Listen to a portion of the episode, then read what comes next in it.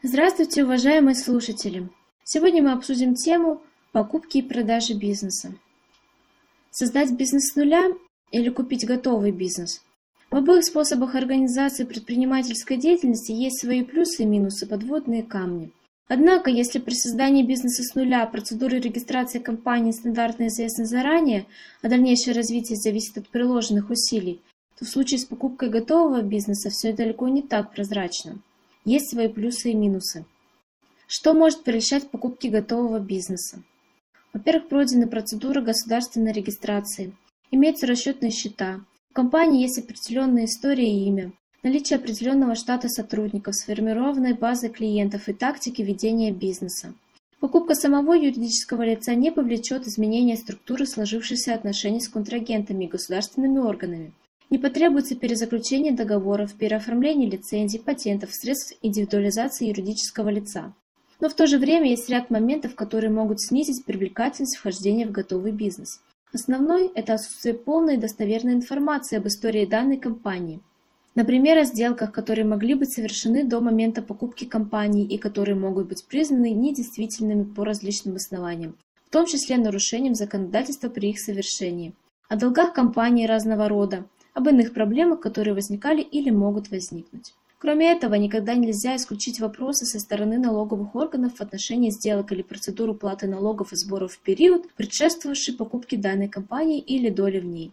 В данном случае главный способ развеять свои сомнения и опасения – попытаться максимально получить необходимую информацию. Источниками такой информации могут быть различные интернет-ресурсы.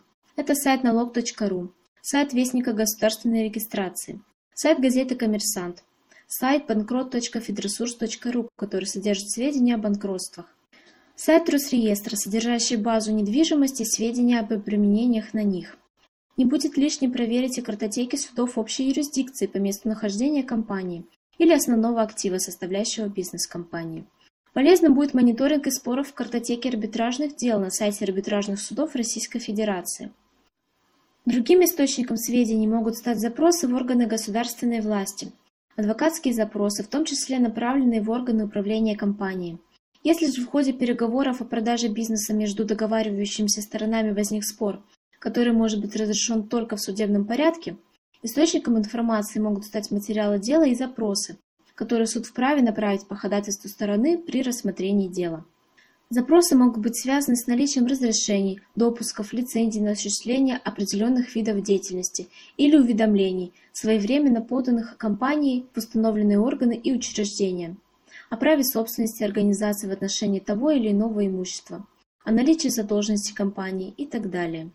Однако нельзя не отметить, что большая часть подобной информации не предоставляется посторонним лицам государственными органами и учреждениями, Поэтому наибольшую информативность будет иметь анализ документов и сведений, предоставленных самой компанией.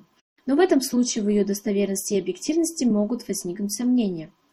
Даже самая тщательная проверка бизнес-актива перед его приобретением далеко не всегда гарантирует будущим владельцам, что приобретение будет беспроблемным. При сборе и анализе информации могут быть учтены не все обстоятельства. Кроме того, собственник имущества или доли может проявить недобросовестность. Для того, чтобы обезопасить себя от подобных ситуаций, приобретатель актива может принять ряд предупредительных мер, о которых мы поговорим с вами в следующих выпусках. Всего вам доброго!